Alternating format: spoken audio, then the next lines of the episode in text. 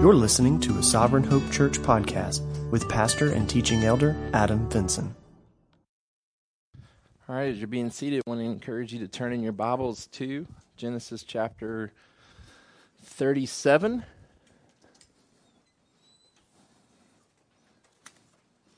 Genesis chapter 37, and then if you want to follow along in the notes, they are available through our Google Drive folder. Um, so you can access those at any point to follow along with the uh, sermon slides. And um, can add notes accordingly if you want to. Uh, but in Genesis chapter 37, as we've already said, we're going to uh, get into uh, a lengthy account of uh, the life of Joseph and um, ultimately see how the nation of Israel and the promises to Abraham uh, continue to play themselves out, specifically through this story. So in Genesis chapter 37, we're going to simply cover the first 11 verses of this chapter today. And so I'm going to begin reading in verse 1. It says, Jacob lived in the land of his father's sojournings in the land of Canaan. These are the generations of Jacob. Joseph, being 17 years old, was pasturing the flock with his brothers. He was a boy with the sons of Bilhah and Zilpah, his father's wives. And Joseph brought a bad report of them to their father. Now Israel loved Joseph more than any other of his sons because he was the son of his old age. And he made him a robe of many colors. But when his brothers saw that their father loved him more than all his brothers, they hated him and could not speak peacefully to him. Now Joseph had a dream, and what he told it, and when he told it to his brothers, they hated him even more. He said to them, Hear this dream that I have dreamed. Behold, we were binding sheaves in the field, and behold, my sheaf arose and stood upright, and behold, your sheaves gathered around it and bowed down to my sheaf. His brothers said to him, Are you indeed to reign over us? Or are you indeed to rule over us? So they hated him even more for his dreams and for his words. Then he dreamed another dream and told it to his brothers and said, Behold, I have dreamed another dream. Behold, the sun, the moon, and eleven stars were bowing down to me. But when he told it to his father and to his brothers, his father rebuked him and said to him, What is this dream that the, you have dreamed? Shall I and your mother and your brothers indeed come to bow ourselves to the ground before you? And his brothers were jealous of him, but his father kept this saying in his mind. You'll remember a couple of weeks ago we left off uh, talking about just the success and the growth of the Edomites uh, so Jacob's brother Esau has many descendants, and they're growing and really developing into a great nation, into a great people group with different clans and kings, and, and certainly grow and expand faster than the nation of Israel. Um, by the time Israel comes out of Egypt, Edom has been successful for many decades um, and has grown uh, into a very powerful people group. Uh, the story of Israel is, is a lot slower, um, and it starts here with um, the, the account of Joseph and the sibling conflict and how that's going to allow Israel to end up in Egypt, where they're going to be protected by the Egyptians as they grow and expand and become ready to step out and become their own nation um, as well. I wanted to begin by looking just kind of an overview of Joseph's story, and then again, we're going to cover it in chunks over the next several uh, weeks and months. Um, but looking at it as a big picture, I wanted us to understand a little bit about what we're going to see over the coming months. Um, from an overview of Joseph's life standpoint, the, the major theme that we see here is God's sovereign control over daily events, ensuring the ongoing prosperity of his people. God's sovereign control over daily events ensures the ongoing prosperity of his people. And for our kids, God controls everything in life to take care of us. God's sovereign control over daily events ensures the ongoing prosperity of his people.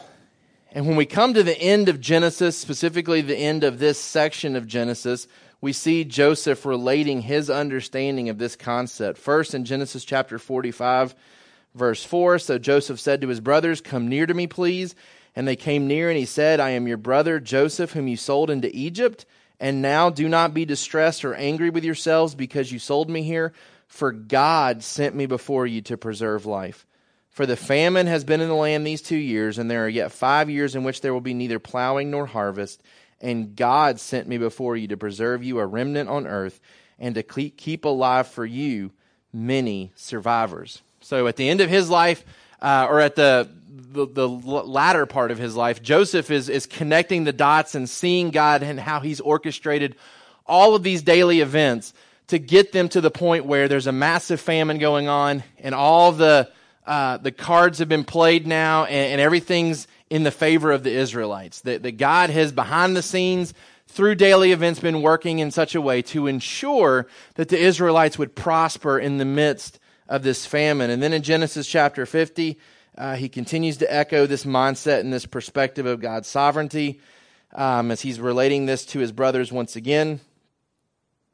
Um, Genesis chapter 50, verse 19. But Joseph said to them, Do not fear, for I am in the place of God. As for you, you meant evil against me, but God meant it for good, to bring it about that many people should be kept alive as they are today. So, so Joseph, once again, uh, relating to his brothers the perspective that he has on all of the mistreatment that he's experienced in his life. And so, the major theme of Joseph's story is that God sovereignly controls daily events to ensure the ongoing prosperity of his people. All right, and so as we look into this story, we see some things. First of all, there's no major miracles in this story. Um, and by miracle, we mean suspension of natural law. So there's certainly God doing things and, and God in his supreme power orchestrating events, but we would not label anything that occurs in this story as a specific miracle. Um, life just continues as it always continues. Natural laws continue as they always do. Um, there's uh, specifically God using all of the events in the story to produce good for his people.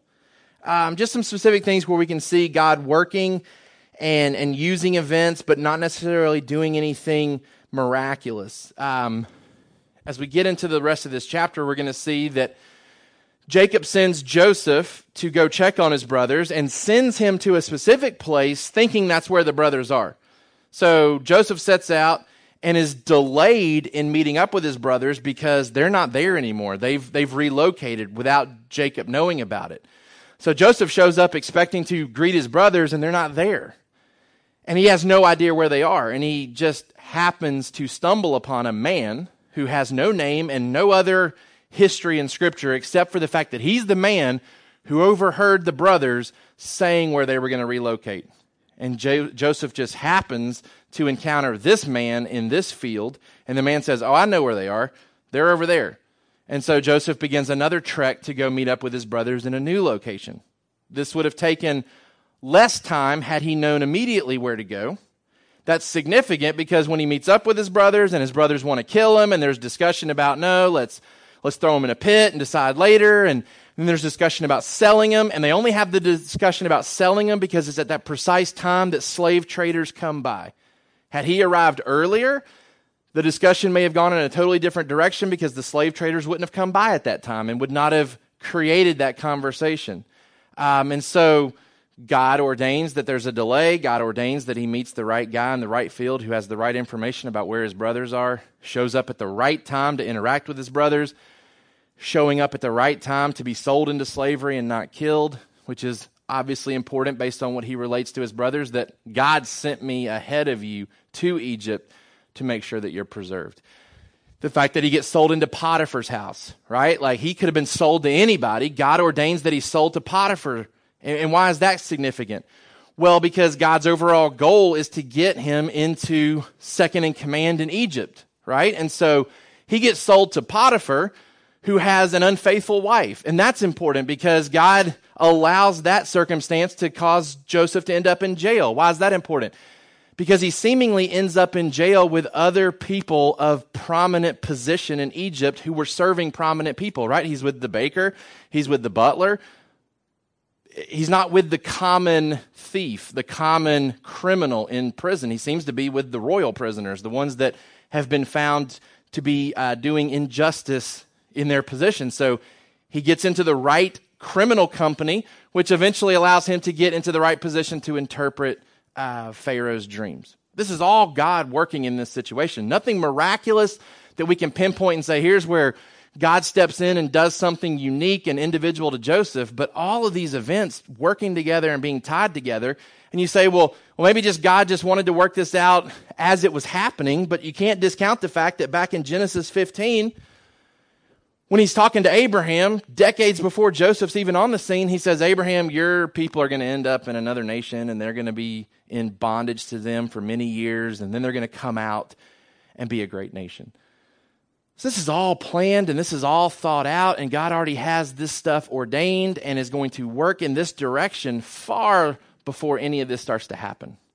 So this is God sovereignly working events. And this is always shown to be in favor of God's people. Why is that important? Because we need to see the events in our life connected in the same way.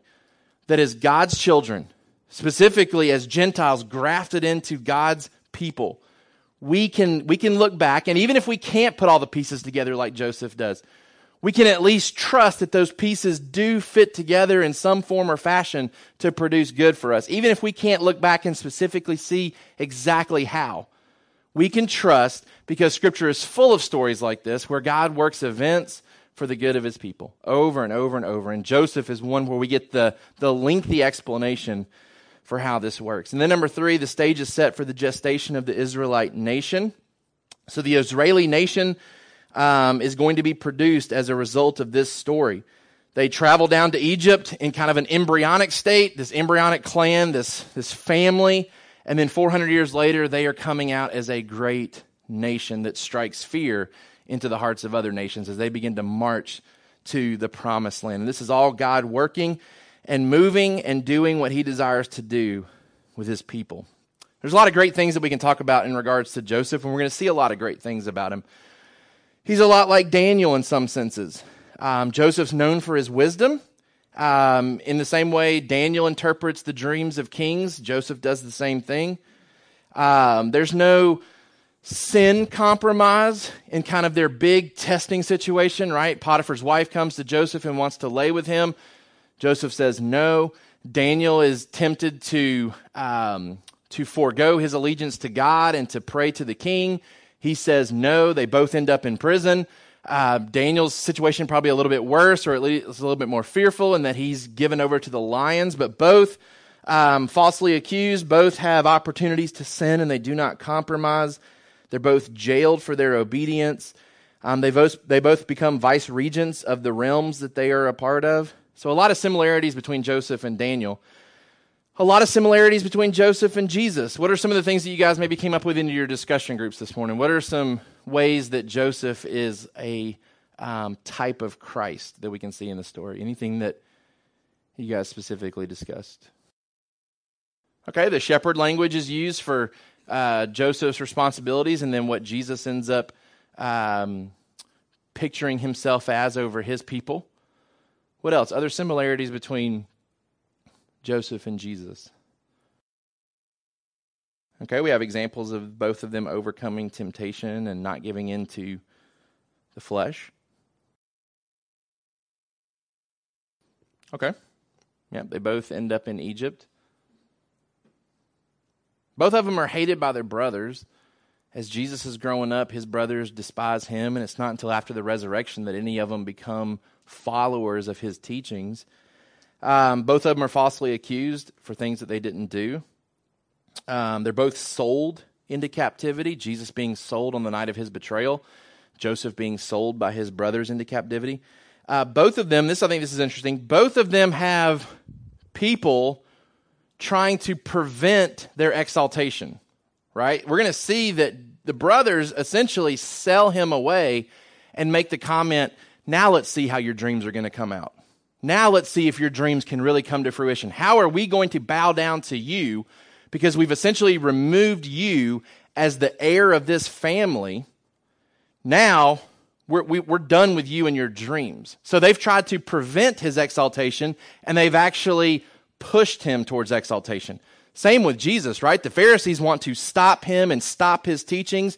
They push him towards the cross essentially resulting, according to Philippians 2, in his exaltation, right? He's now the King of Kings and the Lord of Lords, and he's shown to be that through his resurrection. So both have exaltation in their future, and both have groups trying to prevent it, and both end up working towards that exaltation. Um, another similarity is that they both end up uh, between two criminals, right? Jesus obviously crucified between uh, the two. Joseph ends up in prison uh, next to the two, um, the two criminals there, and there's discussions in both situations where the one criminal looks at Jesus and says, "Remember me when you reach glory." The flip side in Joseph's situation is Joseph looks at the criminal and says, Remember me when you're in glory today. When you're uh, reinstituted with the Pharaoh, don't forget about me. Right? Jesus doesn't forget about the criminal. The criminal does forget about Joseph, and it's not until later that Joseph is exalted to that position. So, some similarities in um, Jesus and Joseph's life. Um, some things to point out. Not that there weren't these things. Let me get the notes back up there for us. Um, but there's no report of any complaining by Joseph, and he certainly had every opportunity and, from a fleshly point of things, every reason to complain potentially. Um, there's no report of compromising. We don't have any uh, big situation where he yields to his flesh or gives in to anything, which leads right into number five. There's no report of any major flaw in Joseph's life. Now, he's not perfect, and he certainly shouldn't be elevated to that type of status, um, but there's nothing really major uh, that we see in his life that can be shown to be a flaw. So, to kind of summarize the greatness of Joseph, Joseph overcomes envy, the envy of his brothers, which can obviously be hard to deal with, even if you're not the one dealing with the envy, just to be the recipient of that type of behavior. He faces adversity. He resists illicit sexual advances. He plans for the future appropriately. He forgives those who wrong him while consistently recognizing the sovereignty of God throughout his life. I mean, he applies a lot of the proverbs that we can read about.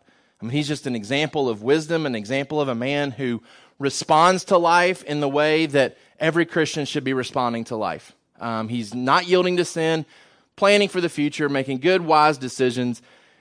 And on top of that, he's able to connect all the, the dots and maintain a good, proper perspective on his life, right? Like he doesn't fall into sin. He doesn't fall into complaining and griping. And um, I put in my notes adversity doesn't harden him, and prosperity doesn't ruin him.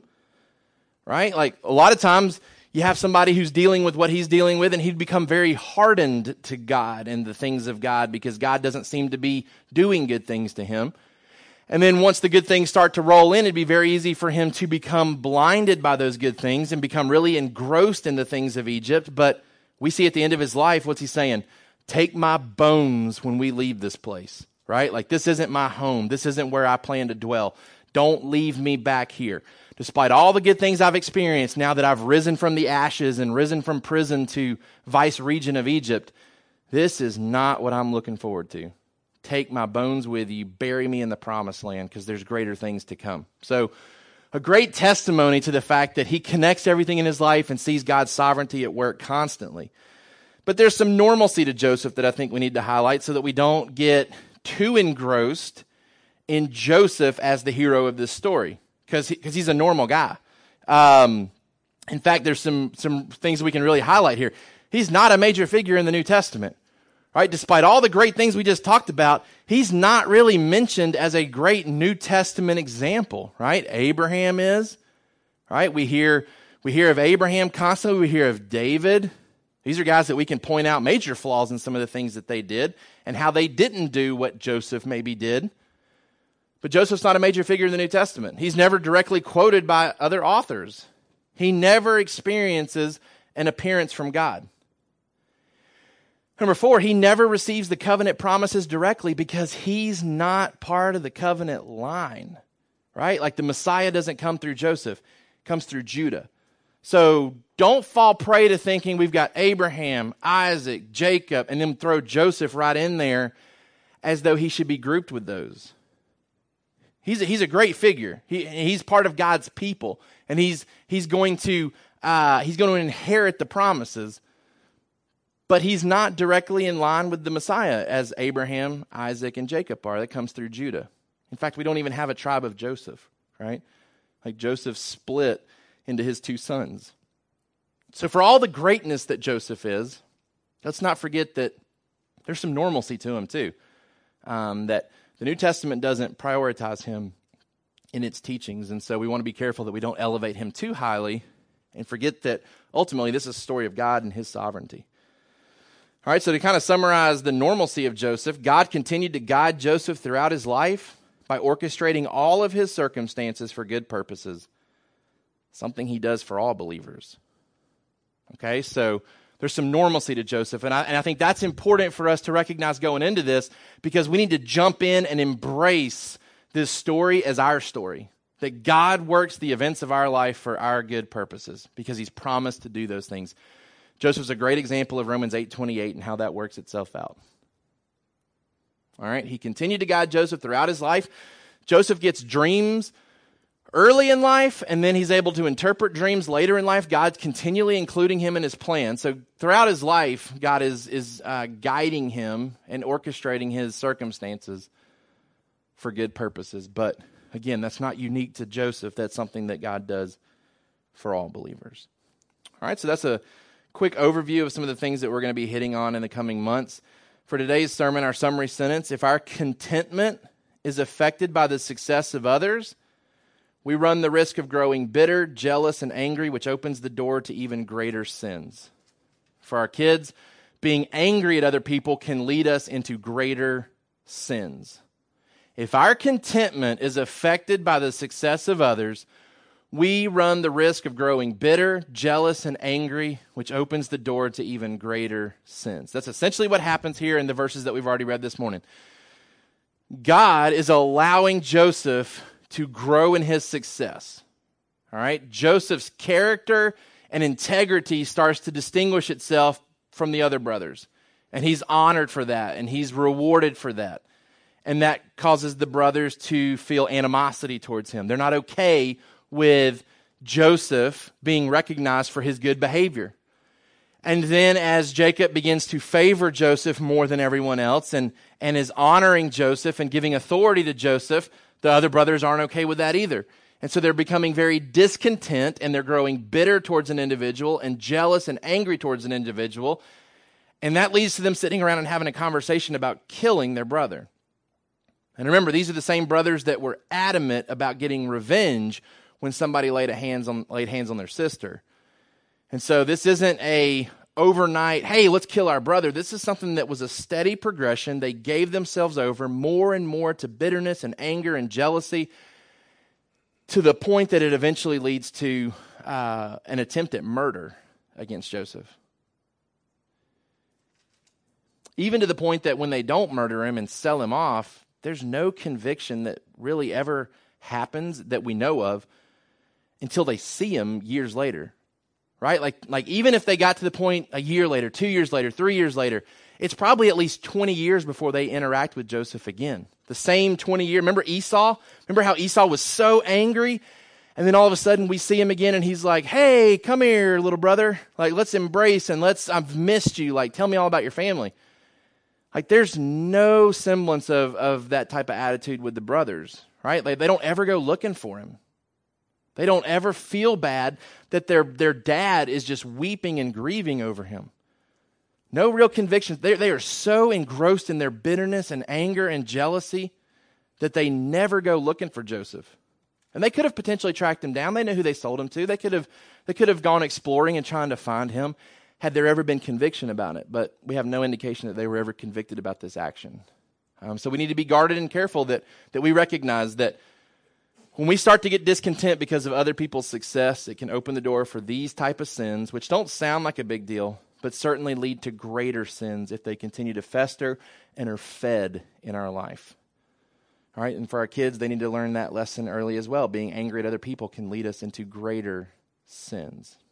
All right, so going back to Genesis 37, 1 through 11, this passage kind of lays the foundation for the whole story. Because in this passage, we get the reasons for why the brothers hate him. So the sibling conflict is explained to us. And then in the dreams, we get a picture of the resolution. We get a picture of the future and how this whole story is going to play out. They're angry at him, but eventually they're going to bow down to him. Eventually they're going to yield to his authority. And so Genesis 37, 1 through 11 um, is an appropriate portion for us to cover today because it really does lay the foundation for the whole story that we're going to see in the coming months. In our notes, uh, first off, Joseph's evil report. Joseph's evil report. And for our kids, Joseph tells on his brothers. starts off here in Genesis 37, giving us the account of Jacob's uh, descendants. Um, and it says that Joseph was 17 years old and he was pasturing the flock with his brothers. He was a boy with the sons of Bilhah and Zilpah, his father's wives, and Joseph brought a bad report of them to their father. So if we go back and we see who Bilhah and Zilpah uh, bore, they had Dan and Naphtali and Gad and Asher. Um, so these are the boys that um, that Joseph's interacting with. So he's shepherding with these boys. They're probably closer in age than some of the older uh, brothers. And so he's been tasked to work with these guys. And something happens that involves Joseph bringing a bad report of them to their father. Now, there's a lot of discussion as to whether this was appropriate or inappropriate for Joseph to do. Should he have come and told on them to the dad? was what he told even truthful, or is it stuff that he had made up? Because some of the original wordage, when you look at it in the ways that it's used in other portions of Scripture, it's oftentimes tied to false reporting. Um, so I'm going to give you a couple different options that um, can be applied to this situation, and then I'll tell you what I think makes the most sense. Option number one is that Joseph told the truth about his brother's evil behavior. Um, so, so one way of looking at this is that there was evil things being done by the brothers, whether that was with the business of shepherding or uh, immoral behavior in their lifestyle, something, whatever it was that was being done by them, Joseph came and told the truth to his dad and said, Hey, here's what uh, my brothers are doing. You need to know about it. All right. Option number two is that Joseph told an exaggerated report about his brother's behavior.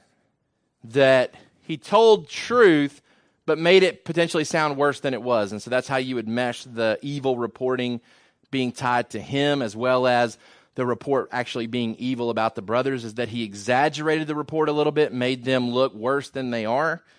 Um, option number three that some people will hold to is that Joseph told a lie and misrepresented his brothers, that there wasn't really anything truthful at all, that these guys were doing what they were supposed to be doing. And Joseph being the youngest and starting to pick up on the favoritism of dad kind of feeds that and brings a false report about his brothers. And then option number four is that Joseph told a true report, but should not have, that he's guilty of being a tattletale here, that this was unnecessary information that was brought to his dad simply to get his brothers in trouble. Um, I don't think you have to press this to mean more than it really needs to. Um, I think at face reading, probably option one is, is what makes the most sense, simply because what transpires after is that the favoritism is emphasized and the coat, and we're going to talk in a minute the significance of the coat. I think Joseph probably told the truth, and I think it was probably appropriate for him to tell it. Um, simply because he's not rebuked for it. We don't have any indication from the text, and so I would hesitate in trying to find something about Joseph, remember we said no major flaws are really emphasized in the text. I'd hesitate trying to dig around and find something and, and make something out of what is potentially nothing here. I think he brought a report about his brothers. We already know later in the story that his brothers aren't great people, right? Like they, they don't seem to really act and think biblically about a lot of things. So it's not certainly a stretch to think that they're doing something that would warrant a bad report. Um, but Joseph certainly comes and tells his dad information that increases the hostility that his brothers feel towards him. And so that's really the main point of this section. So, regardless of, of, how you see whether he should or shouldn't have told, whether it was true or not true, the main point here is that the report from Joseph increases the hostility felt by his brothers towards him. All right, so the brothers respond to him being a snitch and basically coming and telling dad what they've been doing. Um, it says, When the brothers saw that their father loved him more than all his brothers, they hated him and could not speak peacefully to him. And it's this evil report that leads to the second point um, about the coat. But before we get there, let me get to the implication here for us. The implication is that we should not allow the lack of failure in others to negatively affect how we view them. We should not allow the lack of failure in others to negatively affect how we view them. let me explain what I mean by that because I see this flushing itself out constantly um, with the middle school students that I serve. It is, it is viewed negatively a lot of times to do the right thing and to be the good kid. The, the, um, the kids that are making the wrong choices try to be the loudest voice and try to pull people to their side. And it's viewed negatively a lot of times to be the kid making the right choice, doing the right thing. You get labels of being a goody goody, uh, being a teacher's pet. Um, and it's, it's viewed negatively. And, it's, and it typically comes from kids who are making the wrong decisions, rightfully being punished for their wrong decisions, but then looking at others who are making the right decision, being discontent with the whole situation, and attacking those individuals, hating those individuals, and trying to pull those other individuals down. This, this plays itself constantly at the age that I'm working with right now. And, and I think it probably uh, decreases as we get older, but you may see this in, in your workplace as well. You may see this in your workplace as well. Trying to do the right thing, trying to work hard, trying to serve your boss, and being criticized potentially by those that watch you and want to label you uh, as somebody who's just, you know, sucking up to the boss, basically. Um, we joke about this as administrators sometimes when we're doing something that kind of puts us in a positive light. Sometimes we'll joke at each other about um, how you're making us look bad because you're working harder than we are right now, and you know our boss is highlighting you and not highlighting us. There's not really a whole lot of realness to that. Um, most of it's done in jest, but I certainly see this, and this is certainly important for us as parents that have kids and as we're raising our kids to help identify when this is happening and help guide our kids through this because this is what seemingly happens with Joseph and his brothers that Joseph's making the right decisions. He's got integrity. He, he's a man who's, who's going to respond to the promises of God and hold faith in God, and his brothers make poor choices and decisions, and they're hating him for his integrity. And this is, this is something that I see constantly. Kids that make the right decisions and that being painted in a negative light, and other kids not liking the fact that they're making right decisions and they're comparing themselves and their compromises to the fact that these other kids aren't making the same compromises. And so we should not allow the lack of failure in others to negatively affect how we view them. We need to take responsibility for our sins and our choices and not allow that to negatively affect how we view others around us that maybe aren't making the same negative uh, or, or making the same failures and the same negative choices. Okay? So this leads into the second thing that causes hostility with the brothers. It's the favoritism that Jacob shows. So for our kids, Joseph's dad should not have loved Joseph more than his brothers, and that's certainly the case. This isn't perception right? Like this isn't they they think this is happening. Like from the text it's confirmed like this is happening. Like this is this is legit. Joseph is really being favored by his dad. Um, and, it, and it's basically a generational sin that just continues to come up. Jacob was favored by his mom. Esau favored by his dad and he's just allowing that same favoritism to infiltrate in the way that he handles his wives um, and then also how he handles his children says that, um, verse 3 Now Israel, talking about Jacob, loved Joseph more than any of his other sons because he was son of his old age, right? Like this, again, this isn't the brother's perception. Like Moses is telling us as he writes this. No, this was this is the facts. Jacob loved him more than the rest, and he shows that in the way that he interacts with him. All right. Um, couple of reasons for this, for the favoritism. Um, first of all, his mother's Rachel. That's the favored wife. That's the one that he loved. That's the one that he really only ever wanted to marry. Um, his character is different from his brothers, right? Jacob's grieved over what the brothers did with the Shechemites, and um, he's grieved over being a stench. And Joseph, born in his old age, is kind of the, the redeeming son. Like, we can fix this with Joseph. He can be the boy that's kind of set apart, and, and I fix my my wrongs. I atone for my failures as a dad by doing it better with Joseph. Um, he's the favorite child of Isaac because, or Jacob because his character differs from his brothers. Uh, Jacob gives a coat to Joseph that signifies authority. Um, if you look into the original language, it's possible, um, not to destroy your Sunday school thoughts, but it's possible that his coat wasn't multicolored the way that it's translated. Um, it's probably better translated the fact that it was a coat that had long sleeves and went to the ground and covered both his wrists and his ankles. And the significance of that is that by putting this coat on and showing yourself in this coat, the understanding is I don't intend to work anytime soon. I don't have to work. I'm in a position of authority that does not mandate me to have to work. All their other clothing would have been cut off It would have been shorter so that they could tend to the sheep, do what they needed to do, uh, more comfortable clothing that would have allowed them to be free and to accomplish the task of being a shepherd. This is kind of tied to the bad report. It seems as though as Joseph comes back and kind of shows himself and distinguishes himself as a better manager of the flocks than the brothers, Jacob's response is to continue to show love and favoritism to him by giving him this special coat. All indications are is that Jacob plans for Joseph to be the inheritor of all his stuff, to basically be the next in line. Um, and so the brothers see that. The brothers know that Reuben should be the one, but we know that Reuben has violated that um, position because of what he's done with the concubine. And so they're angry. They're angry over the fact that it's Joseph, who's not anywhere near being the oldest, is being given preferential treatment and basically being put into a position of authority. This coat really stirs the pot because what it signifies is Joseph is going to be over you guys and is going to be handling the flocks moving forward. He is going to be the preferred son. I mean, this, this angers the other brothers, obviously.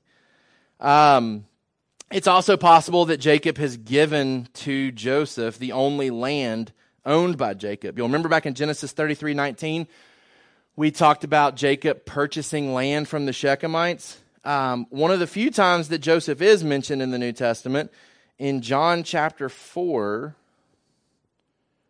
remember for uh, Abraham and Isaac and Jacob, beyond Abraham purchasing a plot of land for them to be buried on, and beyond Jacob purchasing the small piece of property for his flocks, there's not a whole lot that's actually owned by the um, patriarchs during their lifetime. But in John chapter 4, verse 5, this is right before Jesus and the woman at the well have their conversation. It says, So he, talking about Jesus, came to a town of Samaria called Sychar near the field that Jacob had given to his son Joseph. Jacob's well was there.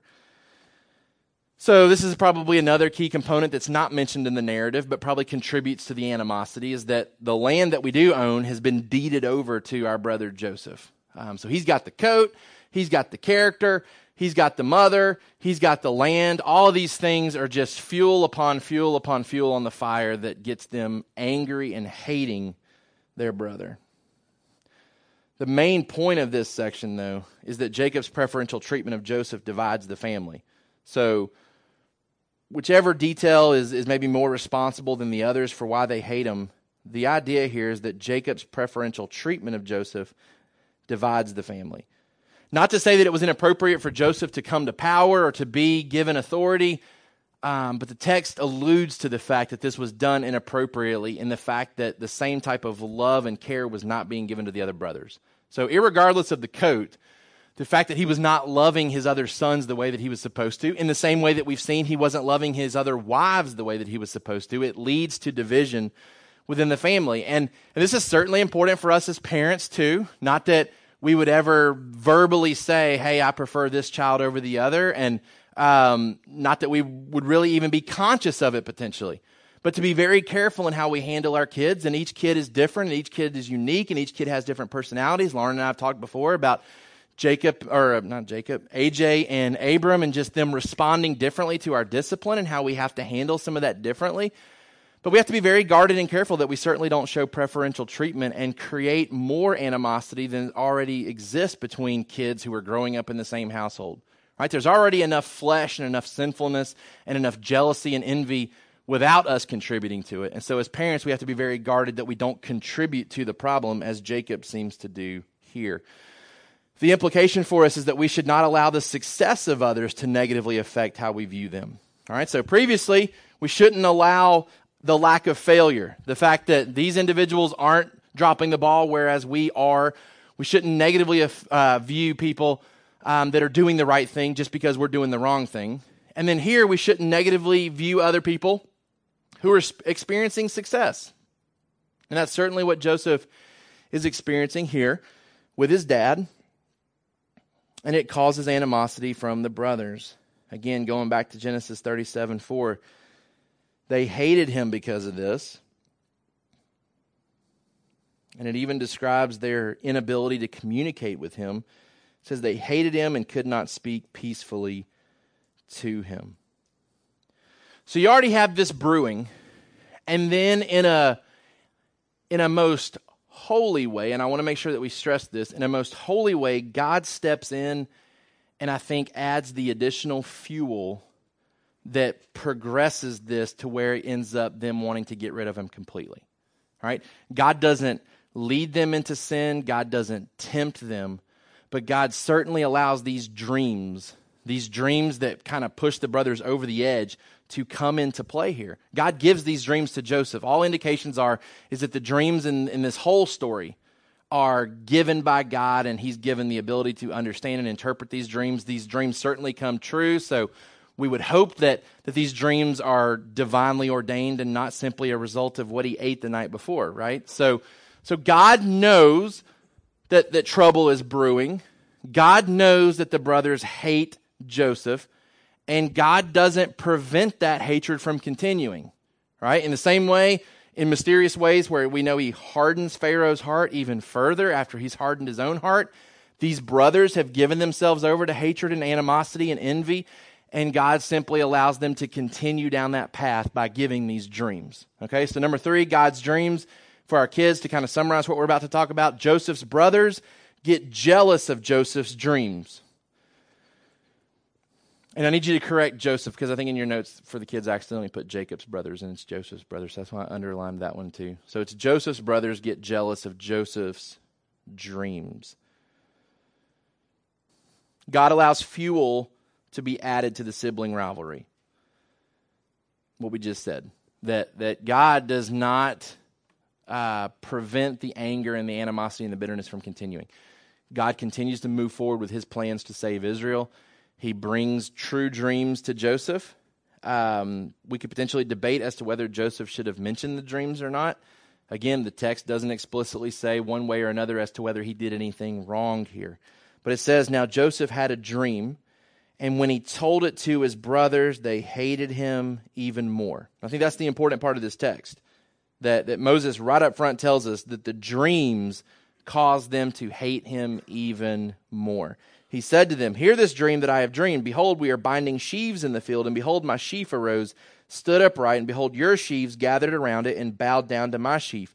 His brothers said to him, Are you indeed to reign over us, or are you indeed to rule over us? So they hated him even more for his dreams and for his words. The indication here is that everybody knows what this dream means um, the intensity of the hatred escalates based on what the dream means. Uh, and, and, I would go even so far as to say that they must think that the dreams could actually be true to hate him this much.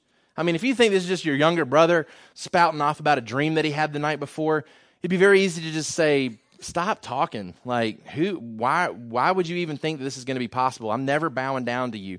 And there may have been an argument that would have ensued, but eventually you're going to say this is this is pointless. Like that's never going to happen.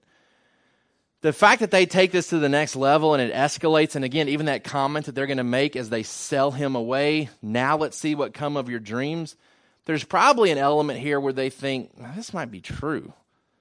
Like we know that our dad has had interactions with God, and we know our dad has had visions from God, and, and he's he's conveyed to us that those visions and dreams came true and he's and he and he tells us all the time that we need to believe God's promises and, and he's he's seen those promises from God and so they would have been potentially very in tune with the idea that God could communicate through dreams, right? Like today we know that God primarily communicates through his word, not to say that God never communicates through dreams anymore. I think anytime that he does, it's simply to push individuals um, towards somebody who can reveal truth through God's word. So you hear accounts of somebody in, in a Muslim country who, who has a dream about God saying, hey, um, Islam's not right. Like you need to get things worked out with Christianity. That's just a broad summary of, of some of the stories that you might hear. I'm not going to say that that never happens because I know it happened in the New Testament, right? With Cornelius and Peter and how God said, Hey, Cornelius doesn't have all the information. Y'all need to go talk. And, and yet there was still the mandate that it had to come from a human being. I was talking to our middle schoolers this week. God doesn't communicate the gospel through angels, He communicates it through human beings. He has used angels, He has used dreams at times to point people in the right direction of the people to talk to. Um, but primarily, God uses His word today. And, and so, you know, not to say that God never does communicate through dreams, but in this case, there's a likelihood that they would have expected it because of their dad saying, "Hey, this is this has happened to me frequently. Like I've heard from God through this manner." So it's very possible that they're thinking, this might be true. Like as much as we hate this, this, this there's there's a possibility that if we don't do something, this is going to happen. Um, and so they step in in their hatred and their bitterness, and it only fuels it because now it's this could legitimately be something that we deal with the rest of our life. This brother of ours who thinks he's better than us, who our dad thinks is better than us, may actually be in a position where he's better than us. And so God allows the fuel to be added to the sibling rivalry. Um, and then the pairing of the dreams kind of adds to the certainty of the fulfillment. So even if they were thinking, maybe this is going to happen, maybe it's just a dream. It says in verse 9, then he dreamed another dream and told it to his brothers and said, Behold, I have dreamed another dream. Behold, the sun and the moon and the 11 stars were bowing down to me. So the first dream, you've got like hay bales basically that are bowing down to his hay bale. And then in the second account, you've got the moon and the stars and the sun bowing down to him as well. But when he told it to his father and to his brothers, his father rebuked him and said to him, What is this dream that you have dreamed? Shall I and your mother and your brothers indeed come to bow ourselves to the ground before you? His brothers were jealous of him. All right, and so, so to me, that indicates they're not, they're not annoyed with him, right? Like, I would be annoyed potentially if my sister had tried to communicate a dream to me that one day I was going to bow down to her and serve her. Like, I might would have, the text may would have said to me, and Adam was annoyed with his sister. But here the idea is that they're jealous of him, which again seems to tie it more to they want the dreams to be about them and not about him. Like they're not just dismissing this as a younger brother spouting off about his uh, his nightly thoughts. This is more, hey, like I don't want this to happen. In fact, I want the opposite to be true. Like I wish I was getting those dreams. I wish I was the one that was the favored son. So there's a jealousy that's really driving their actions here. They don't want to see this to happen. They want instead for it to happen to them. And Joseph ties the, the two dreams aspect uh, as being important in Genesis 41 32. Remember, Pharaoh has two similar dreams about the famine, about the cows and the eating of the cows. And Joseph says in Genesis 41 the fact that you've had two dreams that are very similar with the same message adds certainty to the fact that this is going to happen. So here, I think the reason that we have the two dreams is to again show the certainty that this is God behind this, that this isn't an accident that he ends up at Potiphar's house and ends up being ruler over Egypt. This is important information that Moses includes because he wants us to see this isn't because Joseph did a really good job and worked hard and worked his way up. This is God prophesying that this is going to happen and then it eventually happening. All right, the implication for us we should not allow the authority of others to negatively affect how we view them. Again, this is where you've got the um, the bro- the brothers jealous over what is happening and wanting to be in that position, um, being jealous over the things that are happening to Joseph. So we as believers have to be careful that we don't allow the lack of failure in others to cause us to view them negatively, the successes of others, and then potentially the authority that others gain to negatively affect how we view them.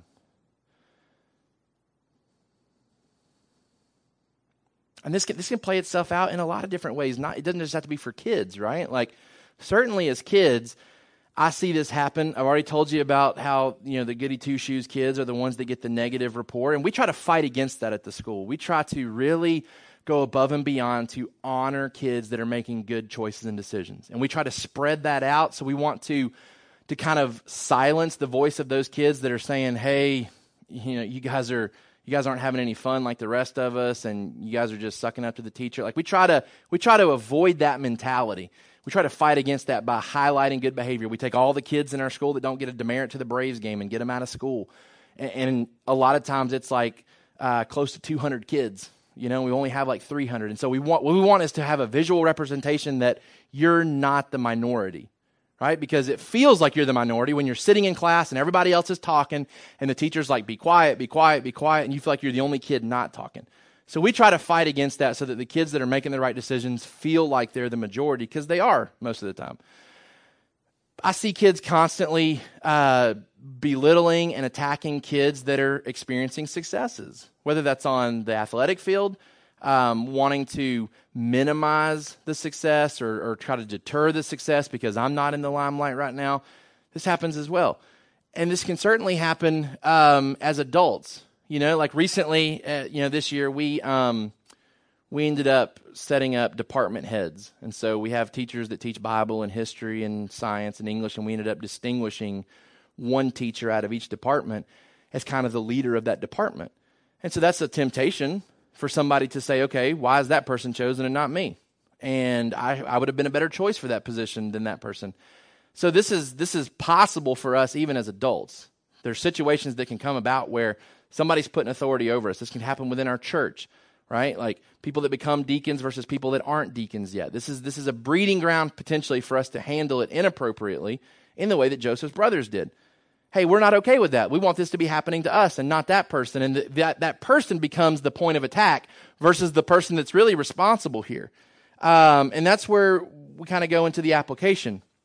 The application is to identify the true nature of the sin and to deal with it, meaning that discontentment that leads to hatred towards others is really dissatisfaction with God. Right? Like, Joseph's not responsible for how his dad is treating him. We don't have any indication here that the brothers are mad at the dad. And that's really who they should have been mad at. If they want to be mad and they want to be angry and they want to be bitter, it really should have been directed towards dad. And then, even further so, it really should be directed towards God because they're essentially saying we're discontent with how God is ordering things and how God is working things. I'm discontent with the fact that Joseph's getting the dreams and not me, and that Joseph's going to potentially be the son that's elevated higher than the rest of us. So, if, if these type of feelings exist for you towards anybody in your life, it's important that you identify the true nature of the sin and deal with it. And that's a dissatisfaction with God and his ordering of events in your life. That the person who is the, the recipient of your hatred and bitterness potentially is not the one who it really should be directed towards. Now, we would all blush at the idea of saying, well, I'm bitter and angry and frustrated at God. But essentially, that's really what it is. And we're just, we're just deferring that to somebody else. Um, but these brothers really need to take this up with the one who is orchestrating these events and not Joseph. The second point of application is that we need to recognize that this sinful mindset is not consistent with salvation. Jealousy and envy, hatred and bitterness, it's not consistent with our salvation. A couple of passages I want to leave you with today. In Hebrews chapter 12, verse 15, just the dangers of allowing this type of mindset towards that. And this flows right in with what we've been talking about with reconciliation. Um, in Hebrews chapter 12, verse 15,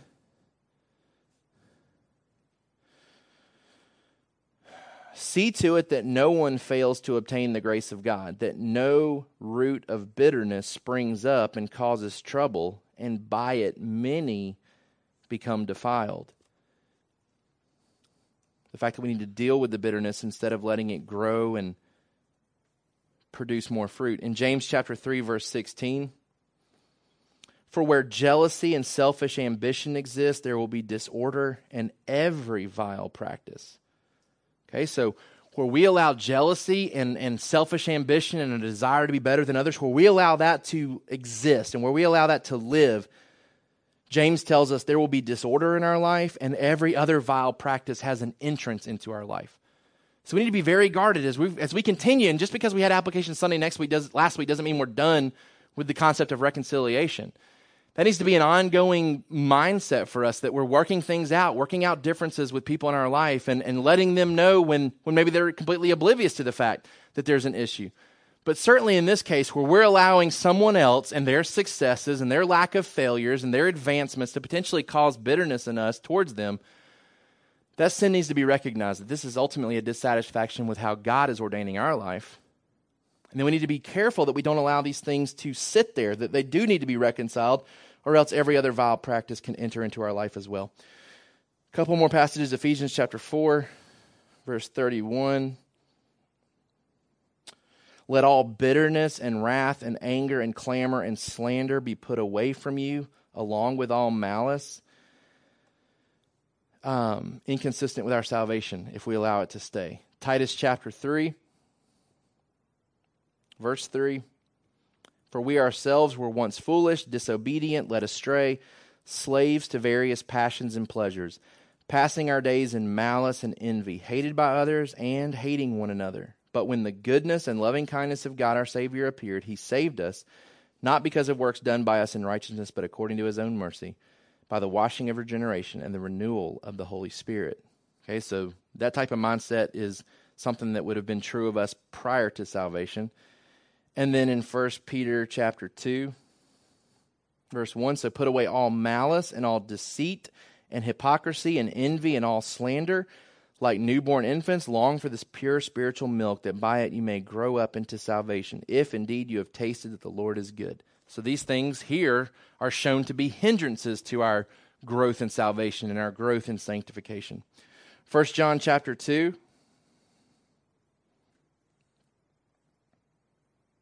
Verse 9.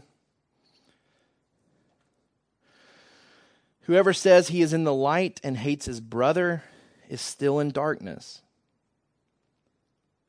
You know, and I, I caution some of our kids when they're in my office and um, we're working through issues and trying to bring them to reconciliation. I talk about passages like this that, hey, to continue to hang on to this and to continue to uh, to cling to this and to treasure this type of mindset, it's inconsistent with you saying that you're a Christian. And so you ought to be very concerned if this is something that you can't let go of because to be a Christian means to be able to let go of this stuff and to be forgiving, that we're to be known as forgivers. Um, to hate your brother is to be still in darkness, according to First John. And then First John chapter 3, verse 15. Everyone who hates his brother is a murderer, and you know that no murderer has eternal life abiding in him. All right, um, last thing is our application questions for our kids. So, for our parents, um, number one, when is telling on others good, and when is it considered tattling? And then number two, when are some times I might be tempted to be jealous of others, and how can I respond instead? What was some of the thoughts behind number one um, in your discussion groups this morning? The difference between telling on somebody versus tattling, because this is another issue that kids are trying to learn at the age that I'm seeing at middle school. Because you have two extremes. You have the kids who want to tell everything, right, and, and they're just labeled tattletales and have a negative reputation and then you see kids that pick up on that and then take it to the other extreme and won't tell anything. I mean, just have closed lips about stuff that really needs to be told. And this especially once they get into high school, it's kind of worked itself out. I'm either going to be the tattletale or I'm going to be the one who doesn't say anything. Um, and I keep it I keep it closed in, and it's stuff that maybe needs to come out. So, what was the discussion like? Any differentiation between what it looks like to tell and it be appropriate versus what tattletelling would encompass. Okay, the intent of the heart behind the telling. Which can be hard for a kid to even work through. They see something and they know it's wrong. And so the first inclination, I think, especially as they're growing up and when they're still in that stage of wanting to do the right thing, maybe they haven't made the decision to be that closed, uh, that closed off person they want to do the right thing, and so they see someone doing the wrong thing, and the I think the natural Christian thing that they've been told to do is to tell. You know the thoughts on when it's good to tell and when it's considered tattling. Yeah, telling on others can certainly be a way that selfish ambition acts itself out. It's let me promote myself by telling you what somebody else is doing wrong. And we certainly want to squash that in ourselves. We certainly want to lead faithfully with our kids to where that's not the mindset. Any other thoughts on this? I mean, because this leads to animosity in, in this situation with Joseph and his brothers. One thing that I read when I was kind of thinking through it is that when it's appropriate, you're telling to get somebody out of trouble. And tattling is telling to get someone in trouble um, which I think is at least a, a good starting point in thinking between the two. One is I'm concerned about this person, and and I don't want them to be in the trouble that they're in, so I'm coming to tell you. And I've seen both play itself out. When we gave email addresses to our kids at school, it became a wonderful way to tattle on everybody. So I get emails throughout the day. Hey, so and so's playing games on their Chromebook. it's like, I don't care right now, really. Like, don't be the guy that tells on everybody that you catch mismanaging their Chromebook, right? But then I've also had other kids that come in that want to talk about a kid that's in danger. They're, they're, they're harming themselves. And they're real closed up about it. And I'm trying to get the, hey, I need details here. Well, I don't want to be a tattletale. No, no, this isn't what being a tattletale means, right? Like, like your friend is in trouble and, and you know they're in trouble and you're, you know something's not right. And that's why we're even talking about this. But I need you to, I need you to feel free to tell me what's going on here. You're not, you're not trying to get them in trouble. You're not trying to promote yourself, right? And our kids need to know the difference. Um, and so, uh, I'd encourage our parents that have kids to kind of think through um, these two questions and to try to shepherd. And something we're going to start doing as an add on to our Sunday mornings is that Adam McLeod is going to start posting uh, suggestions for how to use what we've done here on Sunday and the notes that we've given to our kids, how to do this at home at some point during the week, whether it's one time over the next seven days, whether it's multiple days and kind of spreading it out. He's going to give you some suggestions of things that he's doing in his household with his kids, how he's trying to shepherd his kids through this material, how he's trying to reinforce what's been talked about. He's going to start posting that on the city. So I wanted to, to kind of give you these application questions because I'm sure they'll kind of play into what he ends up doing this week, but to kind of give you a heads up and it's meant to be very flexible, right? Like we're not going to give you so much content where it's like, how am I supposed to build that into my busy family schedule? It's really meant to be so minimal that you're like, hopefully getting to the point where it's like, I got to start adding to this because this isn't enough. You know, whether it's just sitting down with your kids and getting ready for bed and, and pulling some of this content out and allowing this to be the focal point of your conversations as you're, as you're praying and, and saying goodnight to your kids. So we're going to try to start giving that material again to help connect what we're doing on Sunday mornings with um, our kids and how they can take what we're talking about and apply that to their life um, as well. So for our adults that don't have kids, feel free to use that material as well because it's going to be uh, certainly helpful just as an individual, not just for kids. In the same way, these two questions would be helpful as well. Um, there's obviously times where we can be tempted to be jealous, and we need to anticipate those times so that we can fight against those natural tendencies to potentially be jealous in those situations. Okay? Um, let's pray together. So um, I want us to, as we're praying, and I'm going to lead us in, in a time of prayer, I want us to be thinking through some of this stuff. I want us to be certainly um, ready to continue thinking through this as we leave, um, because there may be people in your life that you need to to fix things with in regards to this um, that maybe you've allowed bitterness and envy and jealousy to filtrate into your life and it's caused you to treat other people differently or to view people differently or to even withdraw from people because of this attitude and mindset. So um, I would encourage you as we lead today to be thinking about the possibility of that in your life um, and, and what steps need to be taken to fix that and to fix that relationship potentially as well. Let's pray together. Lord, we do uh, praise you and thank you for the example of Joseph and all the great things that we're going to see about him and the good choices that he makes and the example of integrity and character that he is and his example of saying no uh, when sin would have been so very easy um, his example of wisdom and uh, planning for the future and uh, just his maturity and being able to see the events of his life being orchestrated by you for good purposes. A lot of great things about him and we thank you for those things, and we certainly aspire to be like him. Um, God, we know that heroes are very much a part of our culture, and we're, we're prone to look up to people. And so we're thankful that we have people worth looking up to that you've drawn attention to in your word. Um, but God, we don't want to lose sight of the fact that you're ultimately uh, the main character of this, um, that you have been working all along from Genesis 3 to fix the sin problem and that this story is just another step in that fixing process where you desired to raise up a nation that your son could come through. And so, Father, we, we thank you for this story. We thank you that you orchestrated all the events of this story um, so that Joseph could be protected, so that his family could be protected, so that ultimately the nation of Israel could come out. And God, we praise you and thank you that despite maybe not working big miracles, you certainly were at work in a very mighty way in all the details of this story. God, I pray that we would, in looking at this, see our own flaws and see our own proneness to sin, just like Joseph's brothers, as we are certainly ones that are not exempt from seeing other people around us who are making the right choices when we aren't, and who are experiencing successes when we aren't, and are potentially put in positions of authority that we desire. And God, if we're not careful, we know that our flesh will react to those things and we'll grow bitter and angry and envious and jealous, and it'll lead to broken relationships. And if we're not careful, it'll allow other sins to enter into our life that will cause us to be a stench to those around us. And so, God, I pray that you would guard and protect us from these mindsets. Help us to see that it doesn't have a place in in our salvation and that you've saved us from these mindsets and you've cleansed us from these mindsets and you've given us the power through your Holy Spirit to fight against these things.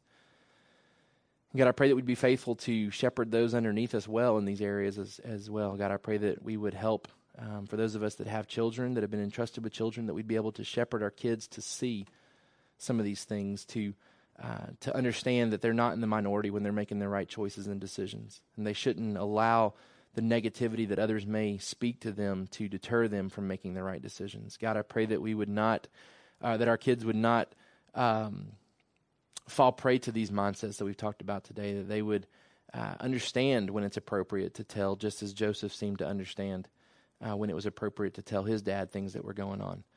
Um, God, I pray that you would allow our kids to grow up and to understand these concepts that will allow them to thrive as they continue to get older. Help those that, that don't have kids but, but have been entrusted to work with our youth to be able to shepherd well in this area too. Um, and so, God, I pray that even as adults, we'd be able to apply the things that we've talked about today that we've seen from your word, um, and that you would use these things to mold us and make us more and more into the image of Christ. Help us to continue to think through these things as we leave today, realizing that the brief time we've talked about them today is certainly probably not sufficient to fix any issues that really may be there. And so, God, I pray that you would continue to draw these things to our attention this week and that we'd be faithful to apply the word as you prompt us to. It's in Jesus' name that we pray. Amen. Thank you for listening to the Sovereign Hope Church podcast. We trust that you've been encouraged by the word. For more information about our church, please visit our website at www.sovhope.org. Again, that's www.sovhope.org.